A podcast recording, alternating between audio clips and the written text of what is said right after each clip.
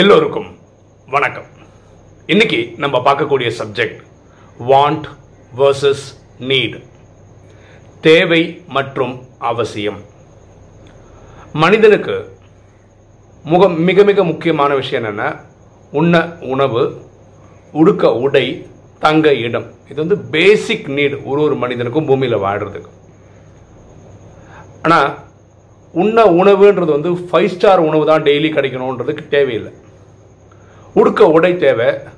ஆனால் இந்த சினிமா நடிகர்கள்லாம் போட்டுக்கிறாங்க ரொம்ப காஸ்ட்லியாக சினிமாவில் காமிக்கிறாங்களா அந்த மாதிரி போடணும்னு அவசியம் இல்லை. தங்குறதுக்கு ஒரு வீடு வேணும். அது டீசெண்டாக இருக்கிற எந்த வீடும் ஓகே தான். அதுக்கு ஒரு விழா தான் இருக்கணும் பெரிய ஃப்ளாட்டு தான் இருக்கணும்னு கட்டாயம் கிடையாது. இன்னைக்கு ஒரு கதையை பார்த்துட்டு நம்ம டைட்டில் டிஸ்கஸ் பண்ணலாமா? இது வந்து காஞ்சி மகா பெரியவா பற்றி சொல்லக்கூடிய ஒரு கதை. ஒரு நடந்த சம்பவம் தான். ஒரு பெரிய பிஸ்னஸ் மேக்னெட் அவர். வயசு ரொம்ப கம்மி. ஒரு நாற்பது வயசு இருக்கும்னு வச்சுக்கோங்களேன். அவர் வந்து நிறைய தான தர்மம் பண்ணுறார் நிறைய கோயிலில் நெய்வேதியம் விளக்கேற்றுறதுக்காக காசு தராரு. அங்கே மதியம் உணவுக்காக காசு தராரு. இந்த மாதிரி நிறைய சேவைகள். அந்த காஞ்சி மகாபெரியவை அடிக்கடி பார்க்குறவர் அவர் மேலே பெரிய பக்தி வச்சுருக்கிறவர். அவங்க சொல்கிற எல்லா ப்ராஜெக்டும் அப்படி எடுத்து போட்டு பண்ணக்கூடிய ஒரு நல்ல மனிதன். ஒரு வாட்டி என்ன ஆச்சுன்னா அவருக்கு பிஸ்னஸில் பெரிய லாஸ் கோடிக்கணக்கில் லாஸ் ஒடிஞ்சு போயிட்டார் அவர். நான் இறை சேவையே தான் பண்ணிகிட்ருக்கேன் இருக்கேன் தான தர்மம் பண்ணிகிட்ருக்கேன் கோயிலுக்கு நிறைய சேவை பண்ணுறேன் மகாக்கு பெரியவா சொல்கிறதெல்லாம் பண்ணுறேன் அப்படி இருந்தும் எனக்கு இவ்வளோ கோடிக்கணக்காக லாஸ் வந்துச்சுன்னு சொல்லி ரொம்ப நொந்து நூலாயிட்டார் அப்செட்னா அப்படி அப்செட் ஆகிட்டார் அதுக்கப்புறம் இந்த கோயில் பக்கம் வர்றது கம்மியாக்கிட்டார். காஞ்சி பெரியவரை பார்க்கறது கம்மியாக்கிட்டார். ஸோ மனிதர்கள் தானே. இது எப்படியோ காஞ்சி பெரியாவுக்கு தெரிய வருது. இந்த பெரிய பணக்காரருக்கு இந்த மாதிரி ஆகி போயிடுச்சுன்னு இந்த பணக்காரர் இருக்கிற ஊருக்கு காஞ்சி பெரியவா வேற ஒரு விஷயமா ஒரு சொற்பொழிவாட்டுறதுக்காக வராரு. அவர் ஊருக்கே வரும்போது இந்த பெரியவர் வராமல் இருக்க முடியாது இல்லையா? அந்த பணக்காரர் வராமல் இருக்க முடியாது இல்லையா? அது ஏனோ ஏனோ தானோ விருப்பம் இல்லாமல் வராரு. மகா பெரியவா பார்த்து எல்லாரும் வணங்குறாங்க. இவரும் வணங்குறாரு ஆனால் ஒரு அரை மனசோட பண்ணுறாரு இது மகா பெரியவாவுக்கு எல்லாம் புரிஞ்சுக்க முடியுது. இப்போது அந்த பிஸ்னஸ் மேனோட மனநிலை எப்படி இருக்குன்னா எது சொன்னாலும் காதில் ஏறாது. அது இன்ட்ரெஸ்ட்டும் எல்லாம் இருக்கும். ஸோ அதனால் மகா வந்து எதுவும் சொல்லி புரிய வைக்கணும்னு முயற்சியும் பண்ணலை. அவர் அந்த பொதுமக்கள்கிட்ட பேசுகிறார் இல்லையா? அப்போ ஒரு கதை சொல்கிறார் இந்த கதை யாருக்கு சொல்கிறாருன்னா அந்த பிஸ்னஸ் மேனுக்கே சொல்கிறார் புரிஞ்சுக்கிட்டோம் அப்படின்றதுக்காக சொல்கிறார் அந்த கதை இதுதான். ஒருத்தர் உப்பு விற்கிறது தான் அவரோட வியாபாரம். கழுத இருக்குல்ல அதுக்கு மேலே நிறைய கோணி பையிலான உப்பு கல் உப்பு விற்கிறாருன்னு வச்சுக்கோங்களேன். வச்சு கொண்டு போய் அது வந்து ஒரு ஒத்தையடி பாதை மாதிரி இருக்கும். அது வழியாக தான் இந்த இவரை மாதிரி நிறைய பேர் உப்பு விற்கிறவங்க இருக்காங்க. ஒரு எண்டுலேருந்து ஒரு ஊர் ஒரு என்ன சொல்லுவாங்க ஒரு கிராமத்துலலாம் எப்படி இருக்கும்? ஒரு ஓப்பன் மார்க்கெட் மாதிரி ஒரு இடம் இருக்கும். அங்கே தான் மக்கள் வந்து வாங்க வருவாங்க. அவர் அங்கே அங்கே போய் எல்லா உப்பையும் விற்றுட்டு காசு ஆக்கிட்டு வருவார் அது இந்த ஒத்தடி பாதை போயிட்டு வர இடம்னா அங்கே நிறைய திருட்டு பயமும் இருக்கும் நிறைய கொள்ளை அடிக்கிறவங்களும் இருக்காங்க. இவரும் கா காஞ்சி காமாட்சியோட பக்தர் அவர். இந்த கழுதை மேய்க்கிறார் இல்லையா மீன் உப்பு விற்கிறாரு கழுதை மேய்த்து கொண்டு போகிறார்ல அவர்.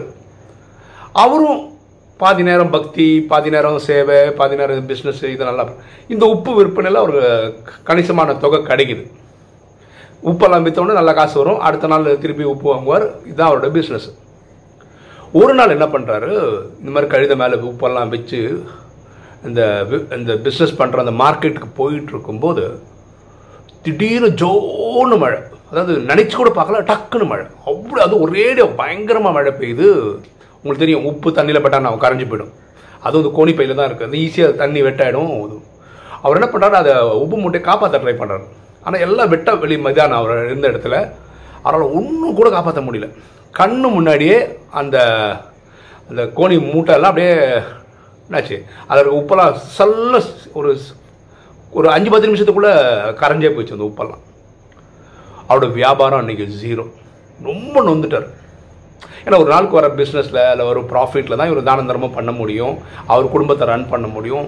இவருக்கு இந்த மாதிரி டெய்லி பிஸ்னஸ் பண்ணுறவங்களுக்கு அன்றைக்கி ஈவினிங்கே லாபம் நஷ்டம்லாம் தெரிஞ்சிடும் இவர் ரொம்ப மனசு வருத்தப்பட்டார்.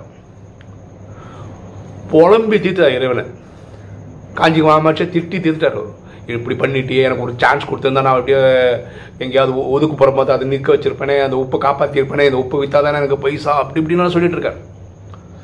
அவருக்கு எல்லாம் சாதாரண மனிதர்கள் தானே. அப்போ அந்த ஒத்தடி பாதை வழியில் ரொம்ப நொந்து நூலாகி அந்த கழுதையை தள்ளின்னு வராரு. அப்போது ஒரு டீம் வந்து அவரை பிடிச்சிடறாங்க. யார்? கொள்ளையடிக்கிற டீம். கையில் இருக்க காசை கொடு அப்படின்னு கலாட்டம் பண்ணுறாங்க பாருங்க இவர் இருக்கிற உப்பெல்லாம் இழந்துட்டாரு. இது வித்திருந்தா தான் காசு. அதுவும் இல்லை இன்னைக்கு. ரொம்ப கேஷுவலாக சொல்கிறார் பாரு எல்லாம் போயிடுச்சு மழையில் நனைஞ்சு போச்சு எதுவுமே இல்லை வேணா பார்த்துக்கோ அப்படின்னு ரொம்ப தைரியமாக சொல்கிறார் அந்த திருடங்க எல்லாம் செக் பண்ணி பார்க்குறான் ஒன்றும் இல்லைன்னா போ அப்படின்னு அனுப்பிச்சிடுறாங்க. இப்போ வீட்டுக்கு வந்தவொடனே உட்காந்து யோசிக்கிறார். ஒருவேளை அன்றைக்கி மழை பெய்யலைன்னா என்ன ஆயிருக்கும்? பிஸ்னஸ் நடந்திருக்கும். பிஸ்னஸ் நடந்தால் பைசா கிடச்சிருக்கும். பைசா கிடச்சிருந்தா இந்த திருடங்க கிட்ட வரும்போது அந்த பைசா அப்படியே மொத்தமாக அவங்ககிட்ட கொடுக்க வேண்டிய நம்ம வந்திருக்கும். ஓகேவா அப்போது அந்த மழை பெஞ்சது ஒரு வழியில் நல்லது. இப்போ நமக்கு பேசலாம். மழை பெஞ்சு பெஞ்சாலும் பெய்யலைனாலும் அவன் காசு போக போகுது மழை பெஞ்சனால உப்பு போச்சு அதனால காசு போச்சுன்னு வச்சுக்கலாம். இங்கே சம்பாதிச்சிருந்தாலும் திருடங்கிட்ட ஆனால் இந்த திருடங்க கொள்ளக்காரங்கிட்ட வந்து மாட்டியிருந்தா இவர் முடியாதுன்னு ரெசிஸ்ட் பண்ணியிருந்தா அவங்க என்ன பண்ணியிருப்பாங்க கை கலப்பில் ஈடுபட்டிருப்பாங்க கத்தி வச்சு குத்தியிருப்பாங்க. இவர் ரெண்டு கொஞ்ச நாள் ஹாஸ்பிட்டலில் இருந்திருக்கலாம். இல்லை மேபி இவர் உயிருக்கே பாதகம் வந்திருக்கலாம்.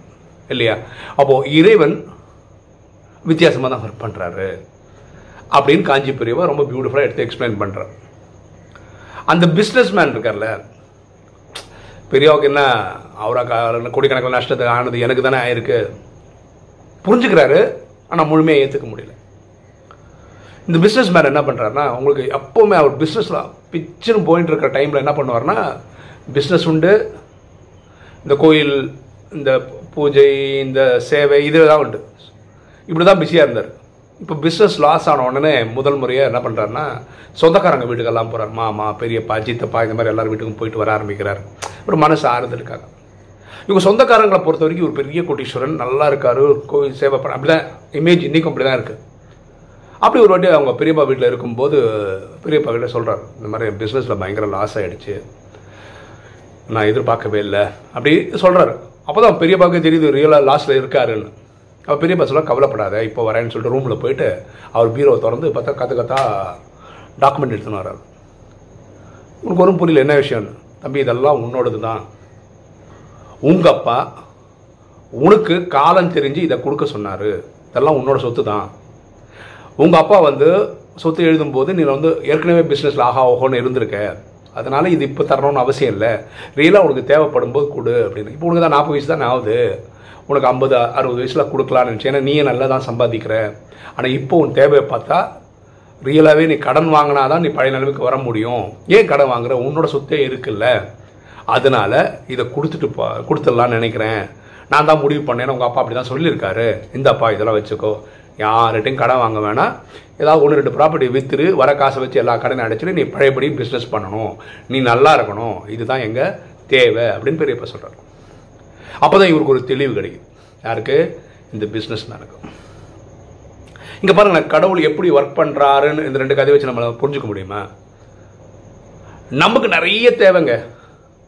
எனக்கு அது வேணும் இது வேணும் அது வேணும்லாம் இருக்குது ஆனால் பரமாத்மா அப்படி ஒர்க் பண்ணுறதில்ல உங்களுக்கு என்ன அவசியமோ அதுதான் கொடுக்குறாரு.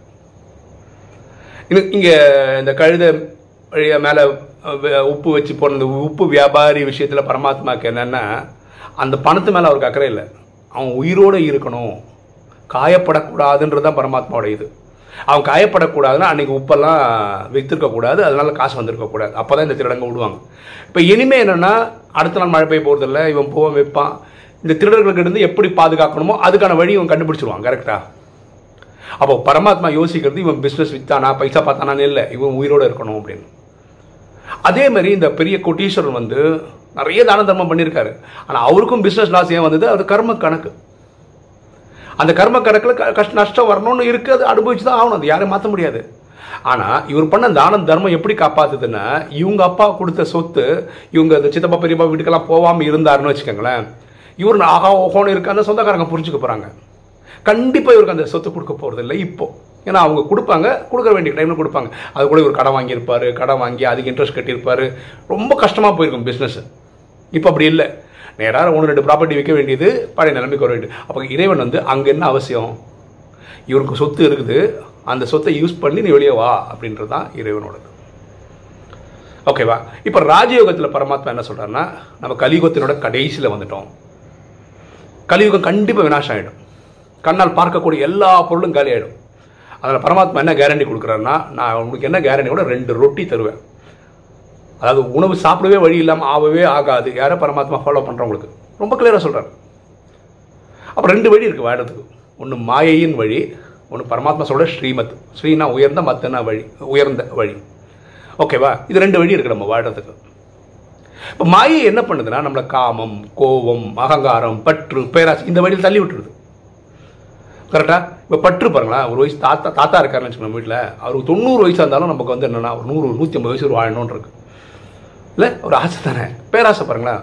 ஒரு கார் இருந்தால் பென்ஸ் ஓணும் அப்படி ஓணும் ஒரு வீடு இருந்தால் பத்து வீடு இருக்கணும். இல்லை? ஏதாவது ஒரு இது இருக்கா? காமம் பார்த்தீங்கன்னா பார்க்குறவங்களெல்லாம் பிடிக்குது. இவங்களெல்லாம் உறவு வச்சுக்கணும்னு தோணுது. அப்போ இது கா இந்த மாயையின் வழி நம்மளை வேணும் வேணும் வேணும் வேணும்னு அந்த பக்கம் கொண்டு போயிடுது.